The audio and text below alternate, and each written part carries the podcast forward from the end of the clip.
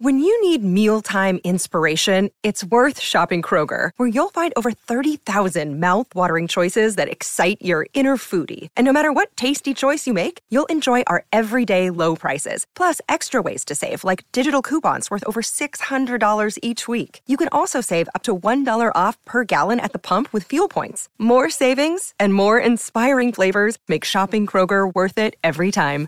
Kroger, fresh for everyone. Fuel restrictions apply. Coming up on the Hockey News pregame show, Battle of Ontario is back on. We've got our Senators site reporter, Steve Warne, to tell us all about it. Tomas Hertl goes down for San Jose. Are the Sharks once again the favorites to get Max Celebrini first overall in the draft? And could the Calgary Flames be trading Jacob Markstrom? I'm Ryan Kennedy. I'm Michael Traikos, and this is the Hockey News pregame show brought to you by BetMGM and NorthlandHockey.com.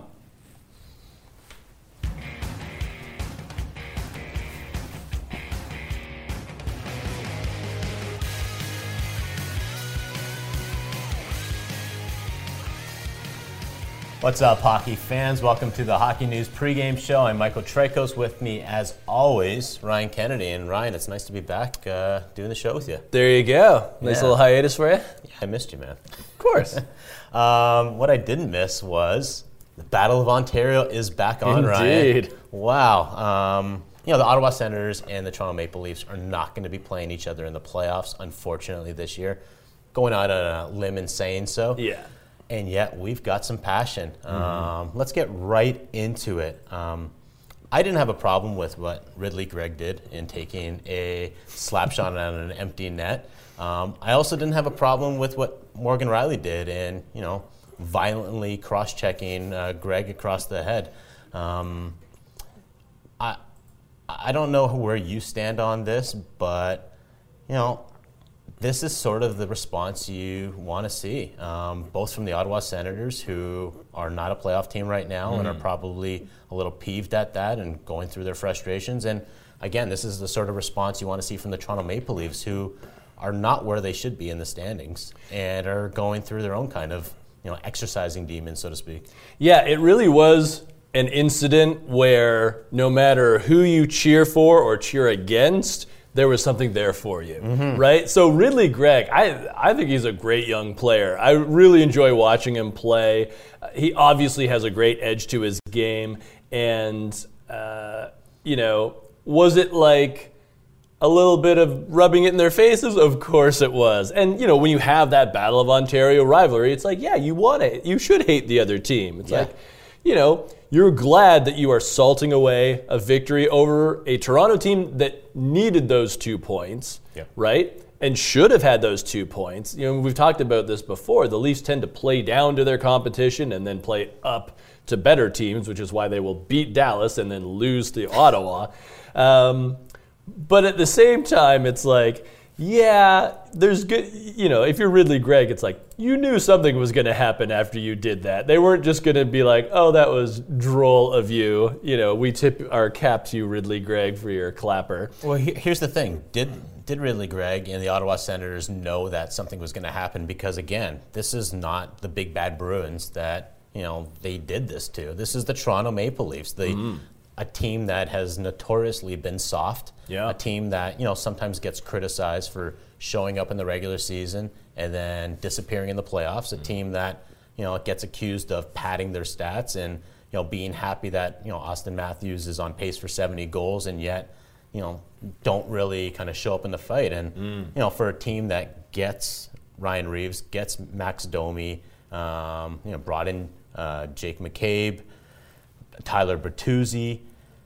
This is sort of the response you want to see, but you know, typically hasn't been there. Um, it's one thing to say like, okay, Ryan Reaves, go beat up this guy, or Yeah. Domi, go punch this guy in the face. But you know, this is the response you want, where it's your star players kind of showing up in the fight. Yeah, and it's a great point. And, you know, I'm not in Rid- Ridly Greig's head, but maybe he was thinking, like, well, what are you guys going to do? Exactly. Right? And Morgan Rielly was like, well, this is what I'm going to do because I'm sick of this. Yeah. I'm sick of losing to teams we should beat. I'm sick of, you know, people questioning, do we have the mental fortitude to be an actual Stanley Cup contender? Because, you know, talent-wise, sure they could use another defenseman or two. Um, but I mean, talent wise, you, you, mentioned all the star power they have, all the scoring power. And, you know, Toronto should be near the top of the standings, and they're not right now. And, you know, it was very interesting, I think, that obviously there's 5.1 seconds left, so they did have one more face-off. Obviously, Ryan Reaves came out. Uh, nothing happened. He kind of tried to go after Mark Kastelic, uh, but Brady Tkachuk was losing it because he wanted to be out there. Yeah. And the Sens were like, no, Brady, like, no good can come of this. Just stay on the bench. You know, you are more valuable to us in the next 10 games than you would be, whatever would happen in those final five seconds. Um, but it, it is, uh, it was just, like I said, it was such a, like for outsiders, it was mm-hmm. so fun because if you hate the Leafs, there was something there for you. Oh, yeah. If you love the code, there was something there for you. If you don't like Ridly Greig, there was something there for you. It was just like the perfect, like, you know, social media firestorm afterwards, and it continues on. So maybe I'm going out on a limb, but I wonder, you know, as we kind of look ahead to beyond the trade deadline and, you know, when we get to the playoffs, mm. I wonder if this is going to be that moment where we're kind of saying, you know, maybe three months. Remember that three months ago mm. where you know Rielly cross-checked Greig against the head. That sort of galvanized the team and you know forged that whole team toughness. Maybe you know maybe between now and then we see Auston Matthews. I don't know dropping the gloves, but maybe mm. throwing mm. his body weight around. Maybe more. Maybe Mitch Marner, who I remember covering in a World Junior with you in Finland Remember that hit he threw against a Swedish player and knocked his helmet off? Right. Like he has physicality in his game, mm-hmm. but maybe this is that moment where you're saying, okay, you got Ryan Reaves, but it's really up to the star players, that core four, kind of show up for one another. Yeah. What, do you make of that? Do you think this can be one of those moments? It certainly could be because, and I always sort of joke about like sports psychology. It's just about lying to yourself and others. Um, I never heard that one before. Uh, it's, that's a Ryan Kennedy original. Um, but the thing hockey teams love to say is nobody believed in us. Right. right. So for the us Leafs now, world, it's man. us against the world. You know, and it's funny. It's like I even remember. I think after last year's Super Bowl, the Chiefs were like, nobody believed in us. It's like you have the best football player on the planet as your quarterback, but like nobody believed in us. That nobody wanted us to win. For the Leafs now, they can legitimately say like, people think we can't do this. People think we're soft. Well, yeah. guess what? We're going to step up. And you know, I do think that when it comes to the playoffs, because we're really looking at a crash course between Toronto and Florida in the first round. Yeah. And we've talked about the Panthers before. This is a team battle hardened.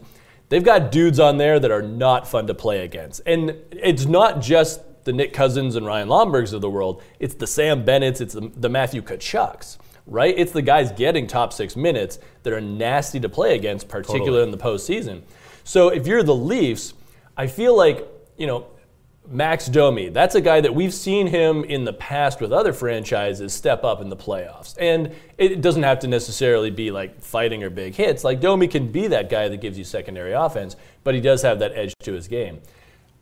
Ryan Reaves, again, I know that he's been uh, you know a scratch, he's been hurt, things like that. He doesn't have a big role, but part of me, and sometimes I am evil when it comes to hockey strategy, is saying – if I'm the Leafs, I just put him in front of Bobrovsky, and if things happen and punches get thrown between him and somebody else or whatever, that's a distraction that benefits the Leafs because if he fights Matthew Tkachuk, if he fights Aaron Ekblad or whoever's unlucky enough to be on the ice at the time, you're fine with Ryan Reaves being in the box for five minutes. Florida doesn't want Ekblad or Tkachuk or whoever it is, yeah, yeah. Sam Bennett, they don't want him in the box for five minutes or him with potentially a broken jaw.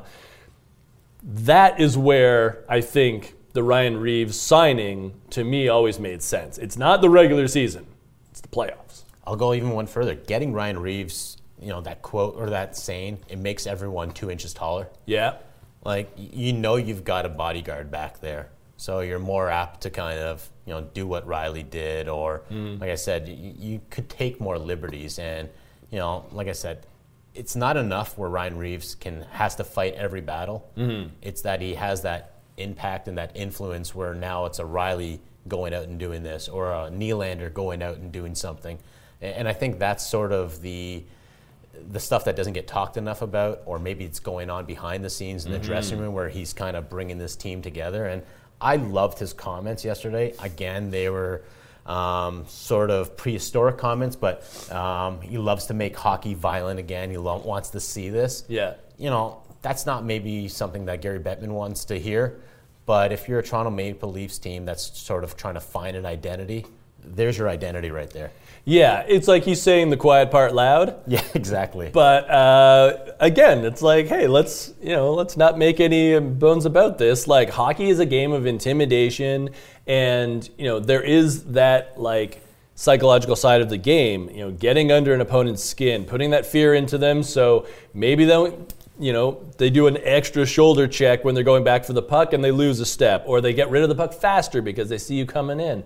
And again, it's like, man, I wish the Leafs and Senators played I know. again this season is not going to happen, but I guarantee the first time they play next year, Ryan Reaves is probably going to start in the opening lineup, especially if the game's in Ottawa. Yeah. Uh, and I would, it, I will love to see who Ottawa puts out to counteract that. That's what I enjoy about hockey sometimes. And we're going to go out west right now for one of the hottest goaltenders in the land, Calgary's Jacob Markstrom.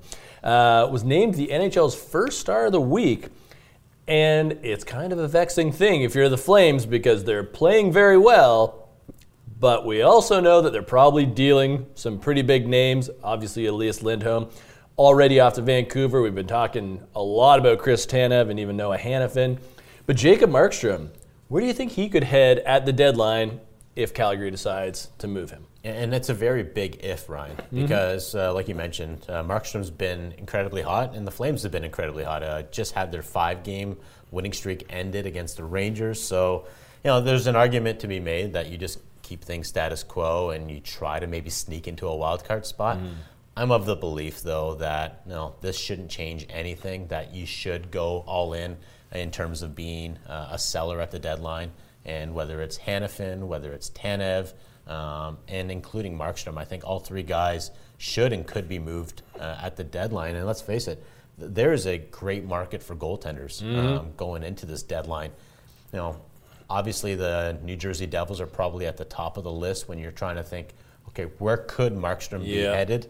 Um, you know, Akira Schmid and uh, Vitek, uh, Vitek uh, Vanecek, um, both posting sub 900 save percentages this year. So, you know, for a Devils team that, you know, trying to build off of what they did last year in the playoffs, a goaltender like Markstrom could really solve things.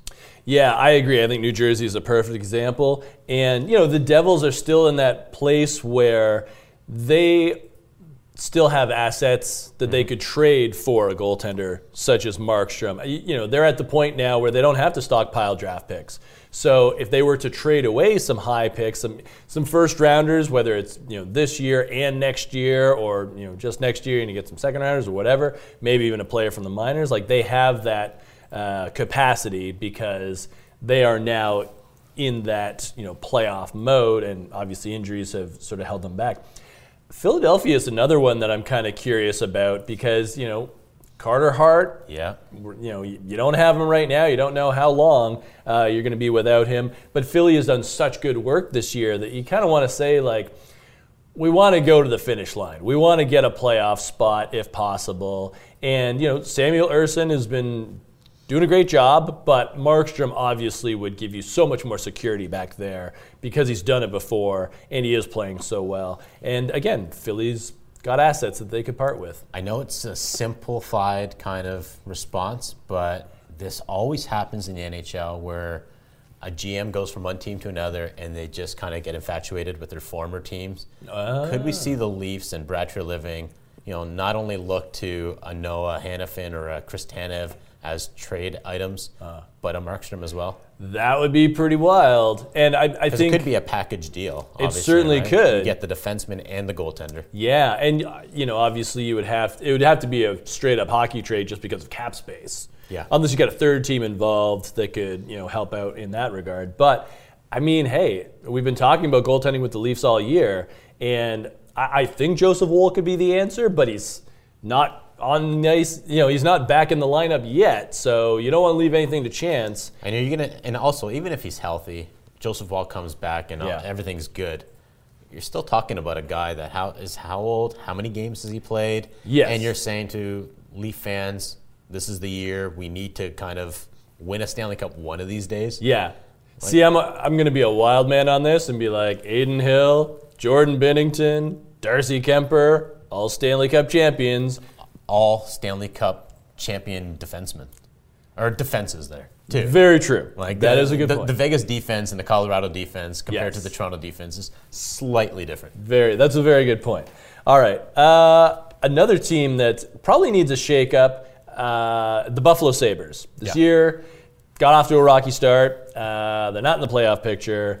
Um, but what do you see the Sabres doing at the deadline? Do they do they buy for the future? Do they sell off? Casey Mittelstadt's name is out there. What do you think? It's it's so strange what's going on in Buffalo because you know we've been through this before with Buffalo when it was the Eichel Reinhart uh, core there and they moved those guys off and it was like okay fresh start new dressing room we got Don Granato and things are going to be different and we're still back at the same spot and you know I talked to you know our Buffalo Sabres beat guys uh, Michael Augello and Michael DeRosa and they tell me that the goaltending really hasn't been as bad as everyone's making it out to be. It's just like this team can't score, and the offense is uh, not working, and these things aren't right there. So I'm looking at the team, and I'm like, okay, so is Rasmus Dahlin and Owen uh, Power and um, Tage Thompson settling the problem? And I'm like, no, that that can't be it. So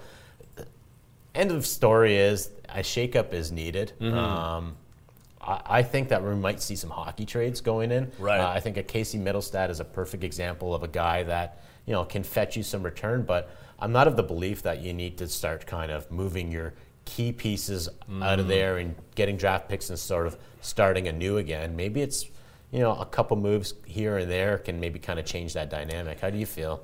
Yeah, I, I I think it's a matter of fit. So you deal like uh, like a Victor Olofsson, for example. There's a player that probably doesn't have the same uh, impact that he did a couple of years ago, and you could move him for somebody that sort of fits in the lineup better somewhere else. So yeah, I could see some tweaks. I, I do think that they'll be better positioned next year in net, uh, just in terms of you know experience from a guy like Ukko Pekka Um But I do think that was the problem early on, and then things snowballed from there, and it was kind of like the mountain was too high. Uh, speaking of goal scoring, Alex Ovechkin has scored in each of the five games since the All Star break. So, would you bet against him finishing in the top 10? This is your question. I know. I, I would bet against him finishing in the top 10. Yes. um, maybe not the top 20, though. Like, the guy's, Yeah? he's a streaky goal scorer. And you Yeah. know what? Like, we, you've mentioned this, like, so many times now on the show. You know, as the Capitals sort of fall into irrelevance, Mm-hmm. I think Ovechkin's going to get more touches with the puck. Yeah. And it becomes more about Get over the record. get over the record. And he's only 60 back of the record now. Okay. Yeah, I, I was surprised when I read that. I, I read that in a story today, and he's at 835 goals, um, 60 back of Gretzky's. Um, apparently, he went to Dubai over the All Star break. I saw pictures, Yeah. He was riding camels. Yeah, hey. So the cam- the hump is uh, what is it? What's this phrase? I have no idea. Not the monkey's off his back. He's Oh, the like the camel's hump is off his back? something like that. I have no idea. Maybe there's a thing there. Maybe the Buffalo Sabres need to bring a camel into the dressing room. Very possible. Maybe you've just invented a new phrase. Yeah, the cam- the hump is off his back. There you go. The hump is Something off like his that. back. All right. Connor, help us out here. Is there a saying? Nope. Probably not. Over the He's hump. over the hump. There we There go. you go. Maybe he's over the hump. I'm going to say no because he's currently tied for 117th in goals. Uh, he is in the company of people such as Logan O'Connor and Colton Sissons, uh, who are very good NHLers, but goal scoring is not their They're not in. They're not chasing Gretzky down. They are not chasing Gretzky. Uh, they're not going to Dubai. Um, I think Ovechkin will do fine, but I think now you sort of say, okay, well, could he get 20 more this year and then next year get 40? Or does he need another year to get Gretzky's record? I still think he gets 30 goals this year, right? He's got 13 right now, right? You see, you said he's 60 away. okay, he's got 13 goals Yeah. right now. Yeah. Could he get another 20 is what I'm saying. in Yeah. the next in the second half. Yeah, I think so. Yeah, and Why then not? could he get 40 next year? Yeah, he had eight goals in 43 games. Yeah, I, I think second half he gets 20 easily. Right on. Okay, You're not writing this down. and You're not going to bring this up later, are you? definitely not. Okay. No, You're not was- that kind of I was told there was no math involved. uh, and then, real quickly, Pittsburgh injuries piling up. Yeah. If you're Kyle Dubas, you start selling and try again next year. I would. I would. I, I think a one year reset is exactly what the Pittsburgh Penguins need. Uh, even if they sneak and crawl into the playoffs, what's that going to do? Uh, Yeah. Their f- first round fodder, 100%. Um, they got the pieces there still. You know, as, as long as you've got Crosby, Malkin, Letang, who's hurt, and now Karlsson, I, I still think you've got a slim window to kind of go for a championship. But you know, they need some pieces around them, Yeah. and right now it's not happening. So yeah, quick one-year reset, sell a couple of UFAs like Guentzel, and uh, let's try again for next year. Yeah, I say sell, sell Guentzel. Um, when Matt Nieto gets back from injury, sell him because he's a great penalty killer. I would even say sell Alex Nedeljkovic because people might need a backup goalie and you can get something for him. Happy to have as our guest Steve Warne from the Ottawa Senators, uh, team site editor. And Steve, uh, Ryan and I were lamenting uh, it's unfortunate that the Toronto Maple Leafs are not going to be playing the Ottawa Senators again because we've got a Battle of Ontario just brewing, ready for another game. Uh, what did you make of this incident where, you know, Ridly Greig uh, takes a slap shot into the empty net and it becomes just a complete, what's the word? Gong show? I guess so. Yeah. Yeah, I think Gong Show is a good word for it, and I loved it. I thought it was absolutely fantastic. I think if you're a fan of the Battle of Ontario, going back to those early 2000 playoff series, you've been waiting for something like this. Ridly Greig single handedly threw a lit match on an old, dried out rivalry, and I think that's absolutely fantastic because this really has been a nothing rivalry for a long time, largely because uh, one team or the other has been bad. And so the Sens are starting to improve a little bit, but they're still not quite a playoff team. Uh, well, they're well into the playoffs right now, but they've been playing well in the last 10 games. The reality is, though, that the two teams have been looking for a reason to get back to hating each other. I think it's been there. The hatred has always been there, ready to, you know, ready to strike and all that, but uh, it's just been dormant. And, and Ridly Greig brought that thing back with a single slap shot. Um, and I think it's absolutely fantastic. And I don't blame Morgan Rielly for going after him for it because it can certainly be, be perceived as unsportsmanlike, but cross check to the face might have been a bit much. Yeah, fair enough. Uh, Steve, I'm curious what the reaction from the Senators players has been, at least publicly, uh, since the slap shot. Because I know, you know, after the game, Claude Giroux was interviewed on Hockey Night in Canada, and he was as diplomatic as possible uh, about the incident because it was in real time, and they always need, you know, time to digest. But what have the Sens players been saying uh, since the slapshot heard around the world? Oh, it's just all the generic stuff that you'd expect. No one's going to sell out their teammate or cut them out at the knees. It was just more of a deflect scenario where they're saying, you know, that's how it goes. It's emotional, and that's how it goes in the Battle of Ontario. So there really hasn't been a lot of dialogue as you'd expect, uh, because obviously teammates are always super protective of each other. And I'm sure that there's, you know, maybe a couple of old Scott. I think even Claude Giroux in that that interview you allude to, Ryan, he dabbled in it a little bit because you kind of caught off guard in that, you know, I think there was a little bit of him being an old school guy uh, that maybe wasn't a big fan of, uh, you know, poking the bear as, as Ridly Greig did, but then he kind of dialed it back. For the most part, though, you, you really haven't been getting anything from the Sens teammates just out of respect for their guy. Uh, so nobody, nobody went out and said, "Kid's a beauty, we loved it." yeah, I mean, I mean, I didn't hear any of that stuff, but uh, you know, there's certainly a lot of guys in that room that love Ridly Greig and the way he plays. Shane Pinto was talking about that because he's been he's been on his line and uh, he loves the way Ridly Greig plays the game, plays from the tips, uh, in there, rarely losing anything in terms of uh, puck battles. So uh, there's been a bit of that, but not a ton. Well, let's talk about Ridly Greig because, you know, outside the room, I think this guy's probably never going to have to buy a beer in Ottawa again. Uh, um, he's a rookie, um, first round pick, eight goals, 19 points in 38 games. Um, yeah, what have you made of his kind of his first year here? He got off to a ferocious start, Michael. Uh, first month, he was ahead of even Connor Bedard in scoring, and then he got hurt for a while. So that was uh, unfortunate for him, kind of knocked him off stride. But he's been the little ball of hate that he was advertised as when they drafted him uh, back in that very lucrative 2020 NHL draft that saw them also get in the first round Tim Stützle and Jake Sanderson. So I think he's been very good. I think the only thing that you, th- you think about him, and I thought about this like a name from the past, like uh, Mike Peca. That was a guy that played the game in a, in a very similar way Ridly Greig does, but maybe um, trying to, I don't know, what, what's the expression? Uh, write checks that his body can't cash, kind of mm, slight. Right. And I worry about maybe his, uh, you know, his ability to stay healthy based on the way he plays and just throws his body into every situation. He's a guy you love to have on your team, but that would be my only concern about him moving forward. Can he stay healthy? I think as, as he matures uh, physically, uh, he is going to be someone that the rest of the Atlantic Division, including the Leafs, will absolutely hate to play against. And he's really got a nice offensive upside as well. Makes some really clever decisions with the puck. And he, if you still buy into the plus minus category, he's one of the leaders on this team right now. There you go. Well, uh, another prominent player who's been in the headlines recently, Vladimir Tarasenko. There have been some trade rumors. Uh, now we're not so sure. Uh, what are you hearing from, from Tarasenko and, and what the outcome might be uh, at the trade deadline, whether he remains in Ottawa or not?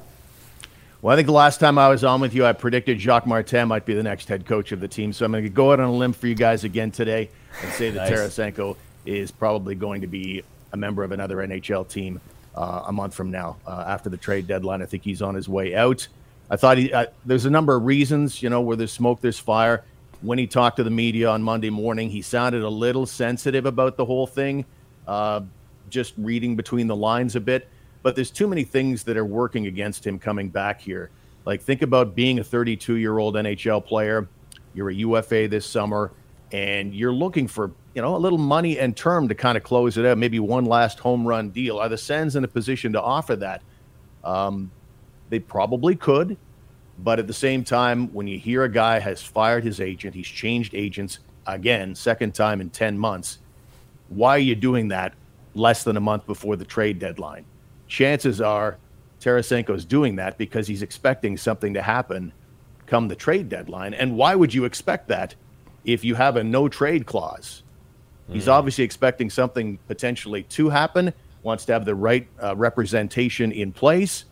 And I just don't think that if he's thinking about, okay, I'm going to let the season play out and worry about free agency on July 1st, that's five months away. Just, I mean, it, it all could, it all, I mean, it might be exactly like Tarasenko says. He's wide open to it. I just think there's too many things working against it. And also the fact that, you know, he's 32 years old and, uh, you know, He's spent four months with the 28th place team in the National Hockey League. I don't know that he's necessarily fallen in love with being an Ottawa Senator that much, where he's willing to take this sort of, you know, low salary, low term deal. Uh, I just think he's going to go and try and get the best deal he can to the open auction of unrestricted free agency or be traded at the deadline. Hey, Steve, you mentioned Jacques Martin, and obviously he's not going to be a long term solution for the Sens behind the bench. And there's a case to be made that you know with the Todd McLellan out there, with the Dean Evason, with the Craig Berube, like now's your chance to kind of pounce on one of these free agent coaches. Any chance that the Sens make a move before the end of the season, or you know, of those three, do you think that one of them could be coming to Ottawa even in the summer? Yeah, it's certainly possible. Um, I think Jacques Martin is definitely going to be uh, replaced sometime between now and the fall. If you look at Steve Staios' comments in his Q and A, uh, I guess we're about three weeks ago from that. Uh, he was very clearly going down the road talking about his search for the next coach, and uh, he, he, really was kind of going down that road, like saying, "Okay, we are definitely looking for a new coach," and then he kind of dialed it back a little bit. So if you read between the lines, listening to Steve Staios three weeks ago, I think he's definitely going with someone new for the fall, even though a case could be made. Like if the Sens went on a run and made the playoffs which isn't going to happen, unfortunately. But if they did, it would be awfully hard if Jacques Martin does want to come back, not to give him that opportunity to do that with a historical run. Um, but I think that the Sens right now are looking at things. Let's see what you know, they want to do. Th- that's the thing about uh, Staios and Andlauer. Due diligence is kind of the name of their game. That's why DJ Smith lasted as long as he did. They wanted to gather information, see what they had in him, even though Sens fans were screaming for him to be fired when they were getting off to another back, bad start back in November. And they waited and waited and wanted to gather information. So that's how that played out. And I think they'll have the same approach, and it's a professional one in their next head coach. Uh, it's possible that the next head coach might still be employed with someone else, not necessarily the guys that have just recently been fired that everybody's talking about, like a Berube. So I think, um, I mean, any, everything's on the table right now with this organization. They want to make a good choice moving forward because this will be, if they are to have a successful rebuild and become a Stanley Cup contender someday, this will be the captain of the ship as they try and uh, and get that done. Great stuff. Hey, listen, uh, Ryan and I are both secretly hoping that they do go on a run and uh, the Leafs and Sens can meet in the first round. Not going to happen, but uh, thanks well, again, Steve. Ho- hopefully, one of them gets there anyway. there yeah, yeah, we'll see about that. Uh, thanks again to Steve Warne. Uh, coming up after the break, we've got our Future Watch segment. Stick with us. Another day is here, and you're ready for it. What to wear? Check. Breakfast, lunch, and dinner? Check. Planning for what's next and how to save for it? That's where Bank of America can help. For your financial to-dos, Bank of America has experts ready to help get you closer to your goals. Get started at one of our local financial centers or 24-7 in our mobile banking app. Find a location near you at bankofamerica.com slash talk to us. What would you like the power to do? Mobile banking requires downloading the app and is only available for select devices. Message and data rates may apply. Bank of America and a member FDIC. Welcome back to the Hockey News pregame show. And Mike, when it rains, it pours in San Jose and they do get a lot of rain in that area. Uh, Tomas Hertl, yeah, out of the lineup. Sharks were already suffering this year. Can they catch the Chicago Blackhawks for first place in the draft lottery odds and the right to select Max Celebrini? Yeah, I, I think 100% because two things are happening. Uh, Hertl's going out, and on the flip side, Connor Bedard in Chicago is coming back in. Yep. So Chicago, I think, is going to start winning a little bit more. Um, they're not going to win a ton more, but right. they're going to be a little better than San Jose. And the Sharks are still without Logan Couture, who mm. looks like he probably. I'm going out on a limb saying he's probably not going to play this year, um, or if he does, it's not going to be anytime soon. So. Mm you know, you remove Hertl and no Couture, you know, that Sharks team is just prime for uh, last place. Yeah, I agree. And yeah, you make a good point about Bedard. It's funny too. It's like talking about the trade deadline.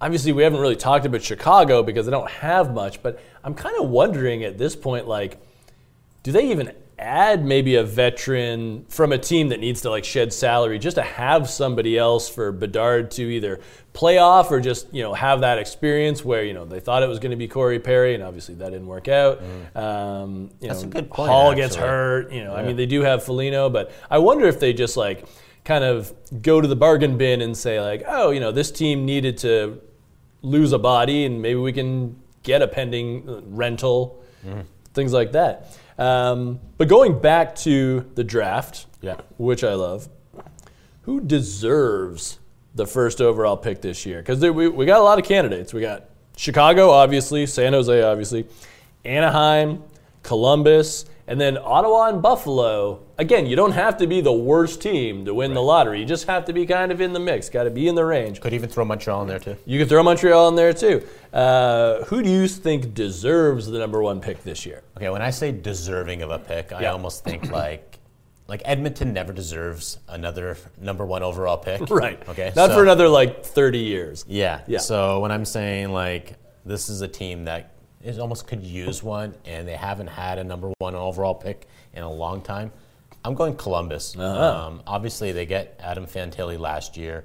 I think adding a guy like Macklin Celebrini with a number one overall pick uh, can really kind of reinvigorate that roster. And I think that roster is really close. I was kind of disappointed at how poorly the Blue Jackets have been this year. Mm-hmm. Um, they've got Johnny Gaudreau. Obviously, Patrick Laine has stepped away from uh, the team right now. They had the coaching issues at the beginning of the season, mm. before the season even began. But, um, you know, I'm loath to kind of give them another youngster, especially when they're not playing their youngsters. Yeah. At the same time, you know, that's a great market. I, I have a soft spot for Columbus. Mm. I think it's just it's ready to take off. They just need some exciting players there.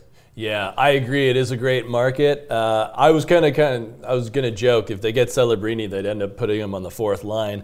uh, but I, I'm gonna go with San Jose. Okay. Because this is a team that you know, GM Mike Grier is obviously you know stripping the team down, uh, but has kept some veterans, you know, like a Couture, like a Hertl, and you know, I mean they're hurt now, but you can't do anything about that. But you know, he's doing the rebuild the right way. He's getting assets. Uh, Will Smith was a great first pick last year, and um, you know they're building towards something. And you know, Will they haven't. Smith and Celebrini play well together, though, Ryan. They're, they're kind of rivals this year. There they? you go. It's a beanpot rivalry. Uh, but imagine if they were your top two centers Yeah. of the future. That's pretty hot. It would be great. It Right? would almost be like a Hughes Hischier kind of situation. Totally. Yeah. So I like that. And again, I've said this before. I apologize if I'm a broken record. But Max Celebrini once played for the San Jose Junior Sharks because his dad works for the Golden State Warriors uh, in the sort of sports science uh, department.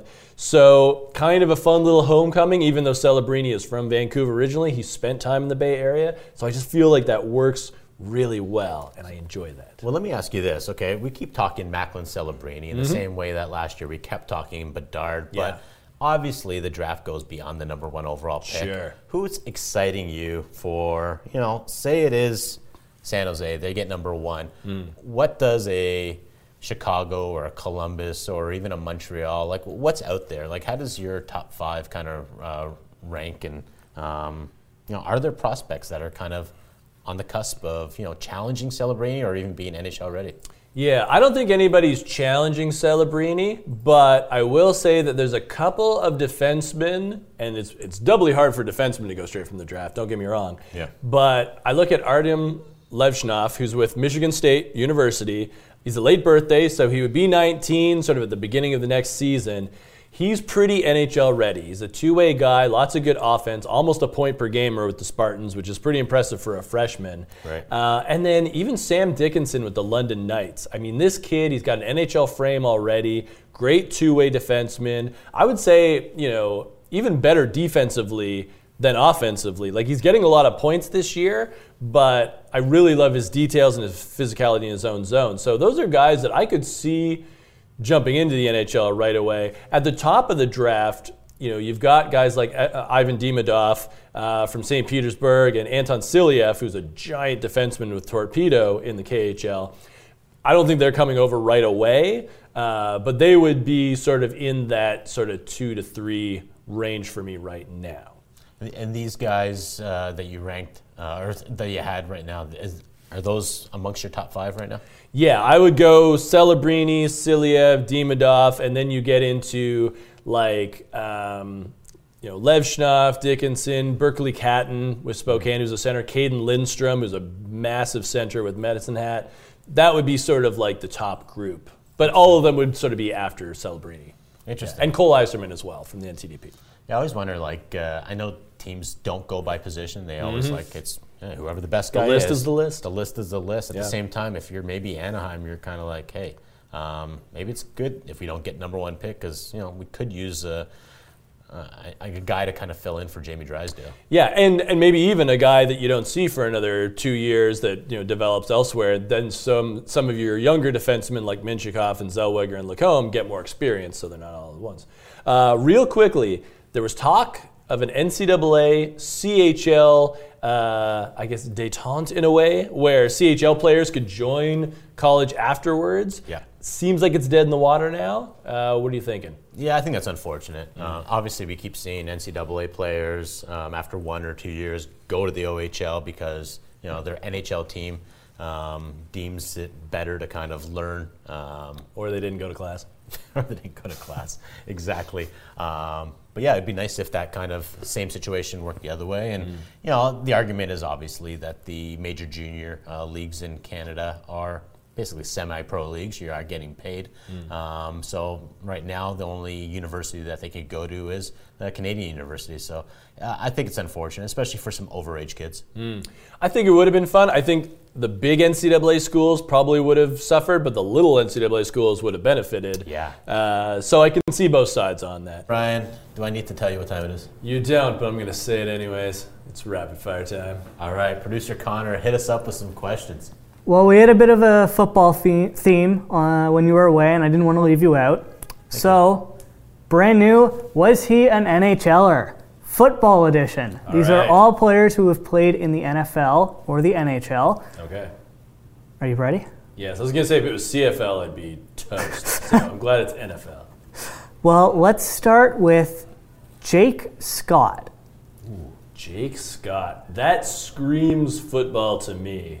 He sounds like an unsuccessful quarterback. So I'm going go- go. I'm going uh, NHL. Well, it's one nothing, Mr. Kennedy. he is. He started his career, as you mentioned, with the CFL in the CFL with the BC Lions. There you go. Uh, played for Miami and Washington. Won Super Bowl MVP Really? despite losing the game, oh. uh, and he ended up winning the Vince Lombardi the next year. But yes, Super Bowl MVP. what era was that? Uh, the 1970s. Oh, okay. Leather helmets. Yeah, that's right.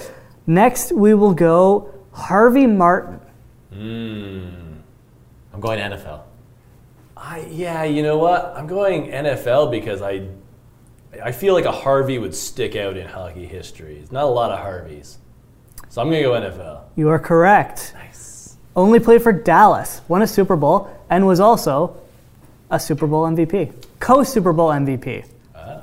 Two guys won it that year. Interesting. Next one, George Ferguson. Ooh. I'm gonna go hockey on that one. I don't have I don't know a George Ferguson, but that feels like an old timey hockey player. Like he played for the Hamilton Tigers or something like that. Part of me thinks he's got to go eventually hockey, but then I'm also like, he's crazy enough where he's like, he might just go three straight. I'm going to go NFL. It was hockey. Yeah. Drafted 11th overall in the 1972 NHL draft by the Toronto Maple Leafs. Oh, okay. Played for the Leafs, Penguins, and Minnesota North Stars. Nice. 797 games, uh, 160 goals, 238 assists for 398 points. There you go. Next up, Greg Malone. Greg Malone. Ooh. That could really go either way. It's like Bugsy, Bugsy Malone or something. Yeah, That's not like exactly. he's got a nick. I'm going hockey. I'm going football on this one. Yeah. Don't know why. It is football. Or, hmm. sorry, it is hockey. Oh. It is hockey. Played for Pittsburgh, Hartford, and Quebec. Hmm. 704 games, 191 goals, 310 assists for 501 points. But he was a minus 105 in his career. Wow. Plus minus doesn't matter. There you go. No, but that was pretty considerable. That's fair. Last one, Chuck Howley. Chuck Howley. That's a football name. You know what? I'm gonna go hockey on this one, and maybe I miss remembering another player like combining Harry Howell and Chuck Rayner, but I feel like Chuck Howley played for the New York Rangers at some point in the past, you know, 70 years. Tell him he's wrong. Hurry up. He is wrong. It's a football player. Uh, he also won Super Bowl MVP. That was the theme. Every player won Super Bowl MVP. Wow, Uh, 1971, played for Chicago and Dallas, and is a member of the Pro Football Hall of Fame. Wow. All right. Never played for the Rangers. All right. I like that quiz. I like that one uh, a Yeah, that lot. worked out well. So we Thank you. tied. You did tie. I blew it. I, I had a commanding lead. if you just gone with what he'd said, you would have won. That's true. I wasn't strategic. All right, that's all the time we've got for the Hockey News pregame show. Thank you to BetMGM and NorthlandHockey.com. We're going to see you next time at the rink.